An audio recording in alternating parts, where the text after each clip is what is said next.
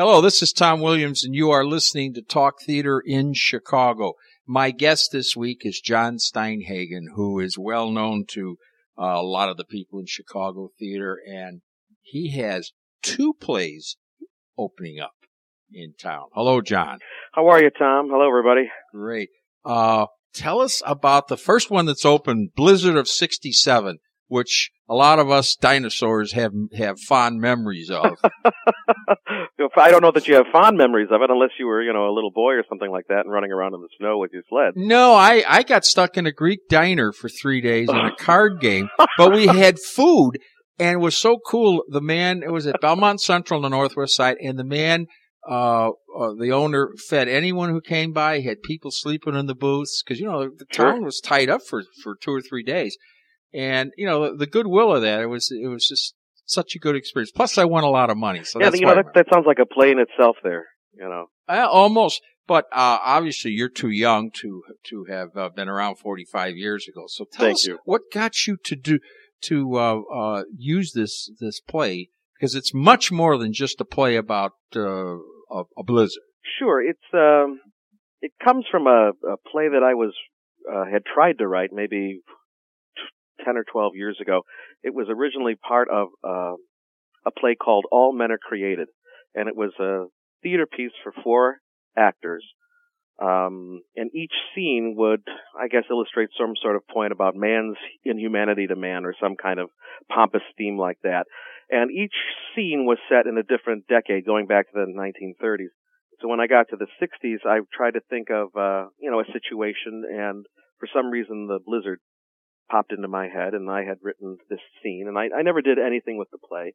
And about maybe 10 years later, the scene reappeared in my head and I thought to myself, well, maybe that might be the basis of a, of a full length play. And so I took that old scene, which is essentially the last scene of the first act of Blizzard 67, and wrote outwards. You know, I tried to figure out the what situation would have led up to that scene and what would be the consequences of that scene uh, in the second act. So that's that's where it originated. And uh, you know, Blizzard Blizzard of '67, always always something to talk about. Every time I mention it to someone, they've always got a story if they were around. Yeah, the funny thing is it's 79, what might have been a bigger blizzard, uh, but 67 was kind of the first one that really paralyzed Sure. Chicago because I think there was one in like 1919 that was bigger, but you know there was like five cars in 1919. Right, and I don't know anybody who was around for that to talk to. So. Yeah. But I'll tell you, you you really did your homework. Tell us how you how you researched it because I'll tell you, you hit it right on the nose. newspapers really i mean i went uh, i went to the archives of newspaper reports of the you know the newspapers that were around at the time there was a even a spread i think in the tribune's sunday section. I don't know if it was called the sunday section that's in 67 but i think it was. And that had a ton of photos uh and information about what was going on that week uh plus a lot of personal recollections you know. I spoke to my father and mother extensively, as well as you know family members who had been around at the time. Uh, anybody I knew who had been in Chicago in '67, whether they were you know a child or an adult or what have you, and it just got their impression of what was going on. Well, uh, the play you you've come up with is much more than a story about a blizzard. Yeah, It uh, I, I think uh, it's kind of um, the aftermath of the the man in the gray flannel suit. sure. Oh, absolutely. It's uh, you know, it's it's set in this nameless, faceless business world. I mean, obviously it's set in the Chicago Loop, but we don't really address where they work, you know, the office that where these fellows work or where they live. I mean, it's just those kind of details I didn't feel were important. It was just that they worked for a particular corporation and they shared a car and they, you know, went home at night to the uh, near west suburb, wherever that may be. Um, I felt what was more important were the details about their personal lives, the kind of things that they went home to, what was kicking around in their heads, and um, the dynamic of what's going on when they're in the car together, and of course when they're in the office together. Yeah, tell us about the four characters because in such a short time, in a, in a few early scenes, you you establish these characters as as fully rounded, with, and and each of them being u- unique. Uh, And what I got thought was cool was uh, they really kind of didn't like one another. They're, No, Yeah, as it turns out. which is which I've heard. I've never been in a carpool, but I've heard a lot of stories like that about carpools. So that's another level. I just assumed that, you know, in my mind, when I was, you know, putting these four gentlemen together, that it was just something that they did out of necessity or because they all knew that they lived within a certain, you know, a couple blocks of each other and, you know, where they where they lived in the suburbs. So, you know, it's always interesting to me. Well, you know, if they really don't like each other, why did they start this? But like I said, it may have just been perhaps, who knows, an incentive through the office that if you conserve fuel, so and such would happen or the office would pay for your travel. I don't know. But yeah, the, um, yeah, the specifics of their life happen very quickly because the play is told sort of like a, um, uh, I call it a living novel approach, you know, where you're going to see the scenes enacted, uh, but you're also going to have the characters explain what was going on inside them. You know, we'll see what goes on outside, but you know, they'll address us and give you some narrative. And it's a, it's, it's sort of a comedy, kind of a dark comedy, or Oh, a sure. comedy with a little bite to it, as, as I believe that's your shot, your style. Well, it's uh, you know, in the case of the comedy, it was a question of well, uh, you know, no matter how you look at it, probably these guys might come off as a as rather odious or uh, unpleasant or whatnot like that. But you know, they're they're funny, and so certainly for the first act, most of the tone of the piece is comic in some way, at least the way they're interacting with each other in the car and at the office. Uh, and then the blanket's pulled out from under you, and they're in the second act, and the situation happens, and um, Give us a quick so thumbnail of each of the four characters. sure. because I think they're they're they're f- they're four such memorable characters that that on some certain level we relate to all four of them. Absolutely. Well, the gentleman driving the the car for the story is a character named Landfield, and and this fella has lost a, a daughter to pneumonia several winters before, and he's a rather moody guy who's been with the company for a very long time, and uh, seems that he's um, a little bit of a I, I don't I don't know if you would say that he's an alcoholic, but he's been lately turning to uh, the bottle uh, by the time our story begins. So he's got a lot of issues that he keeps bottled up. Uh, the person sitting next to him in the car, the shotgun, as he likes to say, is is a fellow named Henkin, and this guy is uh, successful. He's the one who gets the promotion and the new car, the '67 Chevy Caprice that he begins to crow about. Uh, and he's rather, you know, I wouldn't say a corporate slime ball, but he certainly is uh, slick and ready to go. He's uh, lives alone, doesn't have a wife, he doesn't have kids.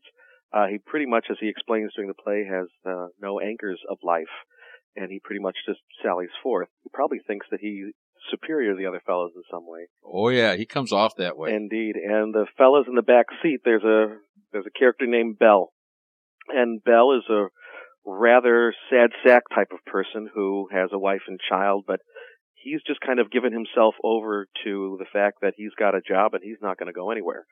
Uh, it's just, you know, there are things that irritate him, obviously, that he tells us in the story, uh, about his life and about just working in general and his own fears, but he chooses just to keep his mouth shut and go along and, you know, hopes that he keeps his job or, or whatever. and You he, know, he yeah. found his niche and he's in it. and he's the kind of guy that we all know someone like that. Oh yeah. Yeah. Oh yeah.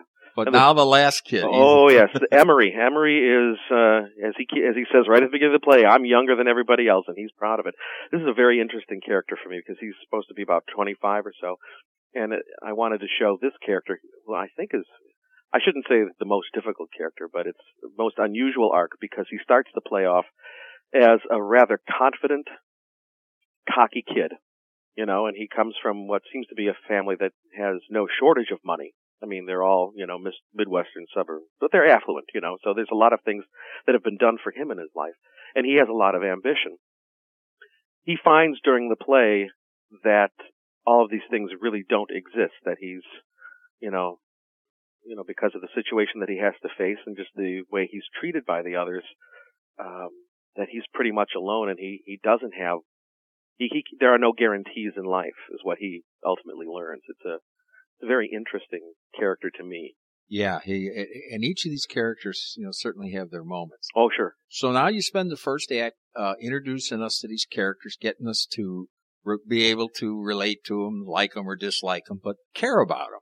Yeah, well, the one thing that's going on, aside from their personal dynamic being uh, explored and, you know, as it develops, you know, these resentments and whatnot and these problems, while that's developing, the weather is doing crazy things at the same time. So it's, you know, we keep going back and forth between the narrative of the plot and the characters to the narrative of what's happening in the weather. You know, starting off with a day that's 65 degrees and then going to thunderstorms at night, then the temperature dropping, and then finally the snow begins to fall. You know, the weather is doing some crazy, unexpected things just as these as these men are about to have their lives thrown up for grabs, you know. And what an omen that that was the weather the week the Sure. show opened la- last Friday. Ugh. Isn't that amazing? Uh, well, I wouldn't call it amazing. I would call it I hate winter. you know, yeah. But I know, mean, it went from the 50s down to Yeah. to uh, not a, quite a blizzard, but a you know nice little Yeah, spanking we of snow. a preview on the sixth, and on the sixth it was that you know we had a Friday preview on the sixth, and it was like I don't know, 55 degrees, and the preview audience that night when they get to the line in the show about it was 65 degrees in January. Who'd have, you know, would you believe it? Everybody nervously laughed because you know you you sit there in 55 degree weather in January and wait for the other shoe to drop, and it sure enough did by next week. You know. Yeah, and, and uh, once the snow, you're sort of setting up what's going to happen in Act Two by uh, talking about the snowstorm. Sure. Yeah, the and what I got a kick out of it, uh, and the young people in the audience didn't get it was was when uh, uh, Landfield puts chains on his car. People, Right. People don't know what chains No. are. I remember those. Uh, absolutely. Well, that's what we have that little funny scene, and the actors do a little bit, you know, of physicality to show exactly what it means to, you know, ride around in something like that. I remember my father used to put those on, and uh, it, it it just made the ride so terrible. I mean, they were literally chains. well, my father, you know, told me that he put his chains on his tires. He was all set to go, and yep, sure, knew all about it. And then they found out that didn't work. Well, you know, we have to, we all have to make our mistakes, and you know, Yeah. So, all right. So now you've got this all set up. The snowstorm comes, and Act Two, it the, the play changes tone, but it's all been set up by Act One. So there's a there's an arc. There's a, a you know a well structured uh, dramatic arc in in your work. The the gentlemen have all become resentful of Henkin for one reason or another, sparked off by his promotion and his, you know, he's gone out and he's bought this fancy new 67 Chevy Caprice and things are just roiling along in Act 1 and by the time they get into the car at the end of Act 1 to drive home in this blizzard, you know, after the snow's been falling for 12 hours and it's ghastly and they have this long car scene where everybody's last nerve is being worked.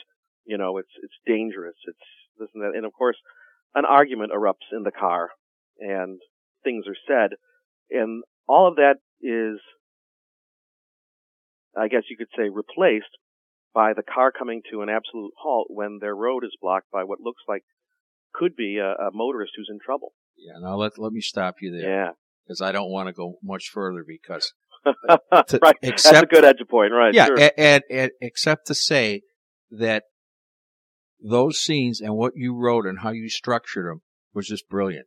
well, the guys, I got to tell you, the the cast that Oh yeah. I have for this the show, I lucked out. I mean, I have John Golick and Andy Lutz and Andy Hager and Steven Spencer, and they are fantastic.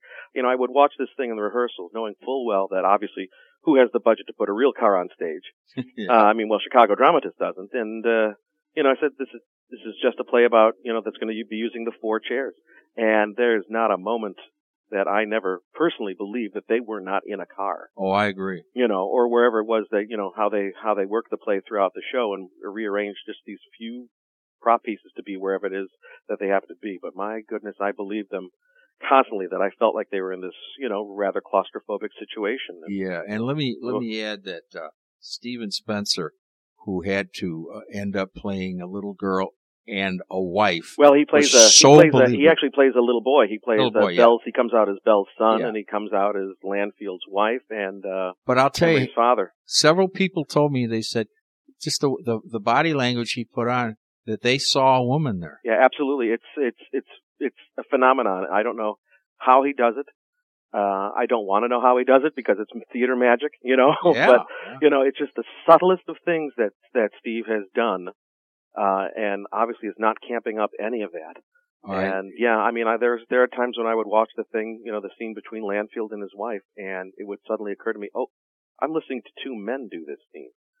But it, you know, but I'd go right back into the story, and you know, it was just it was just a little funny thing, but you know, that's the I guess that's the power of uh, yeah. of live theater is that you can come out and you can do this and you can make it believable and no one thinks twice. It's he's incredible. I mean, they're like I said, they're all incredible, but my God, you know, you know, throwing this at an actor and say, "Well, this is what you get to do for a little while," yeah. and just have him go at it with such, uh, you know. But all the dramatic parts that that, sure. that uh, again, the details I want to leave for folks because you're going to really, you know, it, it's really powerful. Uh, the transformation, the the the fear, the guilt, and so forth that, that is established. Uh, the actors really show all of their skills, from their comic skills to, to their dramatic and emotional skills. Yeah, and Russ and Russ uh, Russ Tutterow, you know, who uh, oh, directed the piece. I mean, his uh, you know his eye for this show has just been you know incredibly unerring. Uh, the way he's uh, you know, of course, you know the actors are doing this wonderful job doing what it is they do, but um, well, Russ is one of the best. Oh, and he's he's so good at nurturing uh, new works. Oh my and, God, yeah. And, and it's it's an honor to and anyone knows that that knows a Chicago dramatist knows that when they mount a show, you got to go see it because it goes through this this long process before and it's ready. Oh sure, I mean I I can't tell you how much that I I've learned about theater, about writing, about acting, just being in the room with those you know with Russ and the four fellers. It's uh, you know, it's like having my own master class, you know, just specially for me. well, congratulations. and folks, you got to get to Dramatist to see Blizzard Blizzard 67. Yeah. It, it is it is a funny play and it's a powerful play. And it's, it's just so entertaining and, and congratulations on that. Thanks very much. It's so okay. now let's get to your other one. Amazingly, folks, this guy's not only got one, got one world premiere going, you got two going. Yeah, that talk about a that talk about a phenomenon. You know, we talk about the weather in January and six, being 65 degrees being a phenomenon, but uh, yes, it's ultra rare to have two shows going up around the, around the same time. So tell us about, uh, I know it's coming up at Raven Theater. Right. Dating Walter Dante. Dating Walter Dante, yes, indeed. That starts previews on February 6th and runs through March 24th. It's directed by Cody Estle. We have a fantastic group of folks. What would you What would you like to know about that one? well, uh, first of all, it's it's a departure for for Raven. They uh, they usually do a lot of the classics. So it's it's a compliment to have them doing your play. Yeah, it, it is very much, and I, you know, of course, you know, eternally grateful to Mike Menendian for wanting to program it. And um, so, tell us about it. I I, I sure. heard hints of uh, of uh, Drew Peterson in the.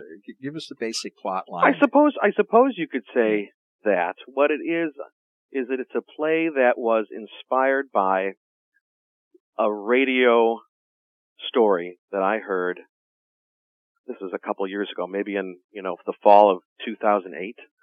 It was, the play was, is my way of exploring my response to something I heard about Drew Peterson. Okay. And I recall being in the car going to a rehearsal, hearing a story about Drew Peterson at the time. Something was going on. This is, uh, before he was placed under arrest. And I remember saying to myself, my God, why is this guy not arrested? Everything's, you know, he's just blah, blah, blah, blah, blah. And then I thought to myself, now wait a minute. I mean, there's obviously a good reason why he's still walking around free. I mean, maybe they don't have this and they don't have that. And I'm already condemning this person without really knowing the facts. Yeah, and we all did that. Sure. And then we said that, well, he wasn't arrested because he was a police officer. Well, you know, we have all sorts of, you know, things because, you know, the, but the thing is, to me, is like you just don't know. You just don't yeah. know, you know, and that was what made me want to write uh, a story about a similar situation in which uh, a young woman um, begins dating a gentleman who has a little bit of uh, public notoriety attached to him because of some bad luck in his life. He has uh, two wives. One, his first wife has, you know, died uh, ten years before, and his second wife has been missing for some time. And of course, everybody in the world thinks that Walter Dante is some sort of you know, murderer, criminal, God knows what, and it's only just a matter of time before bodies are found and this and that and the other.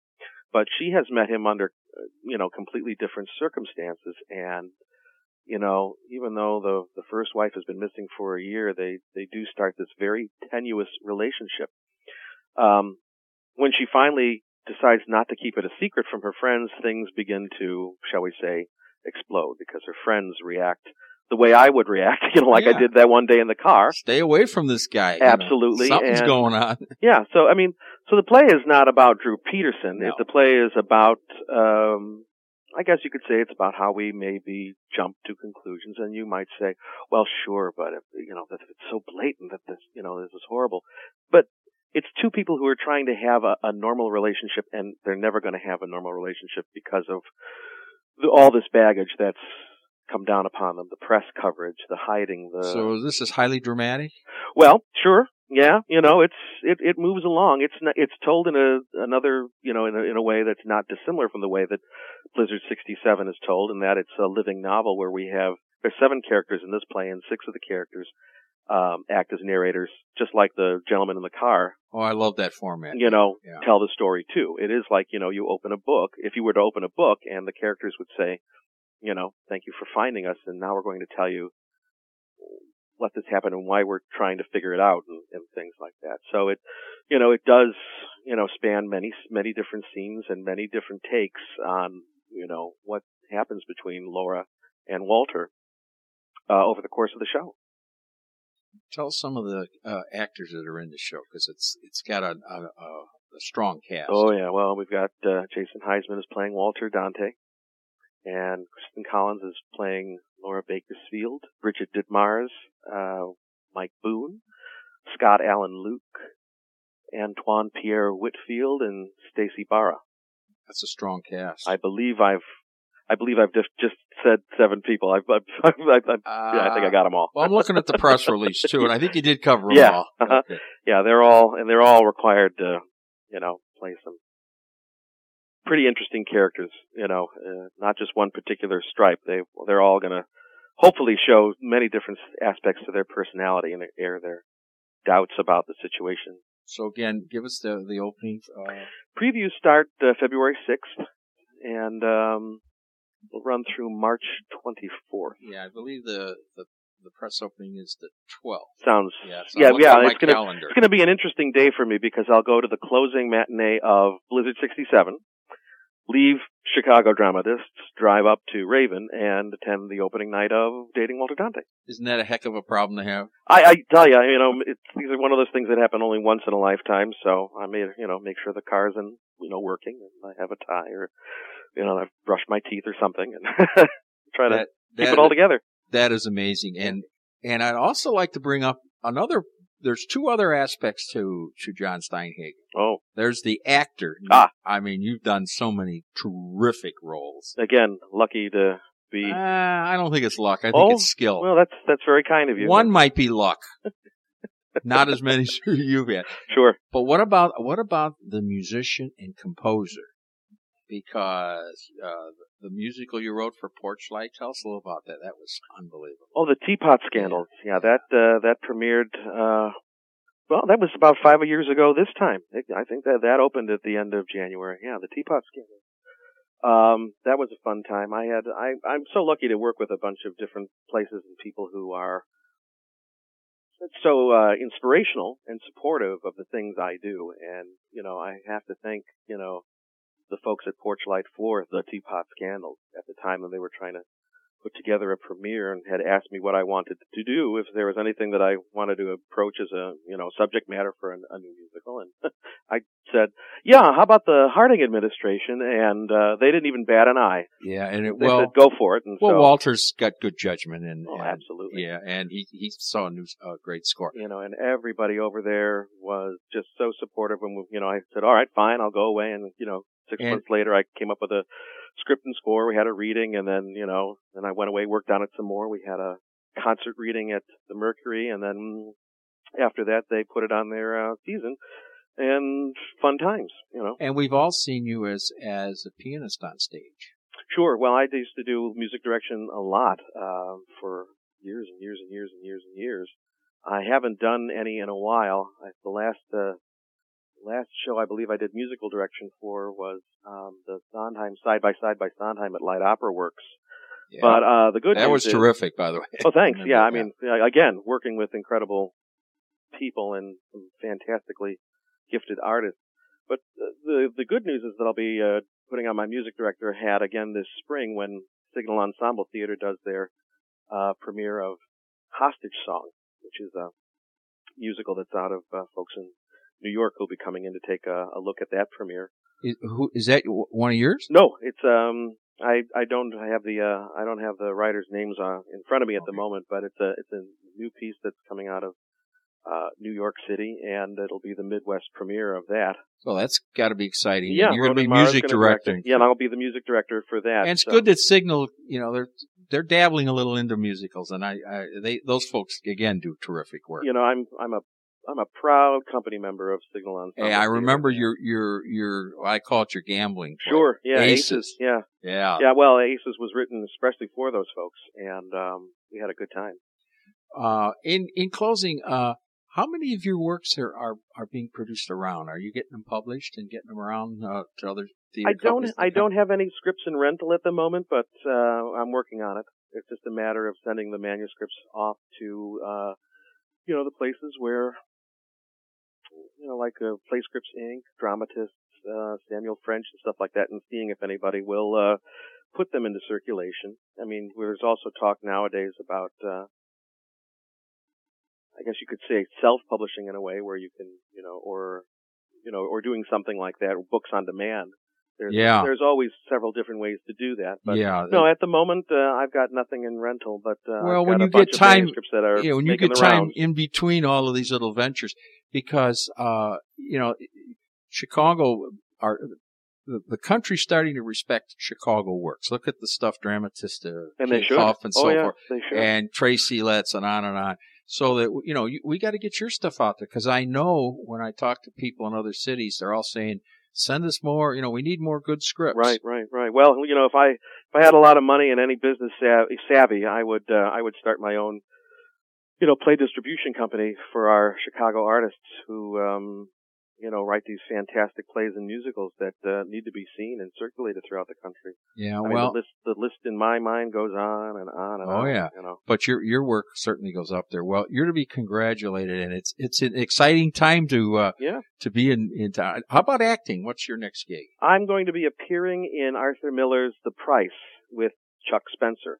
Ooh, Uh, that that starts previews February 28th at Raven on their main stage. So I'm I'm very excited about that because Chuck Spencer, oh, he's awesome. absolutely, you know, and this is you know, and, and I've seen Chuck in shows um, for years, and just a brilliant, brilliant. And I hope he's not listening to this so that you know it's impossible to live with him on stage. You know, after I say that. Yeah, he's. But you know, when guy. Mike Menendian said, you know, I, I I need to cast the two brothers in Miller's Arthur Miller's The Price, uh, would love it if you would play Walter, the successful surgeon.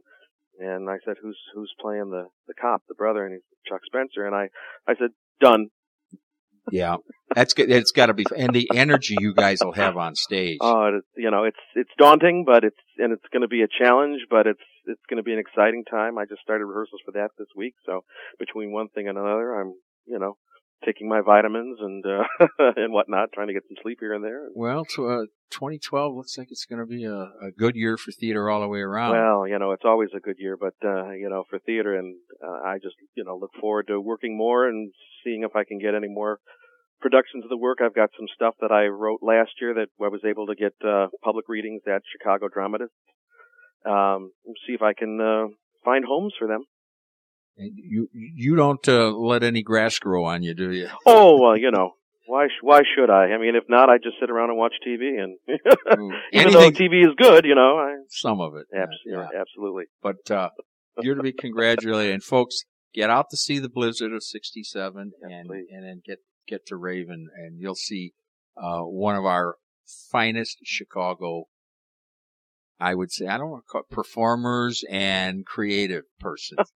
Thanks very much. I, you know, No problem. It's very humbling. well, folks, go see a play this week.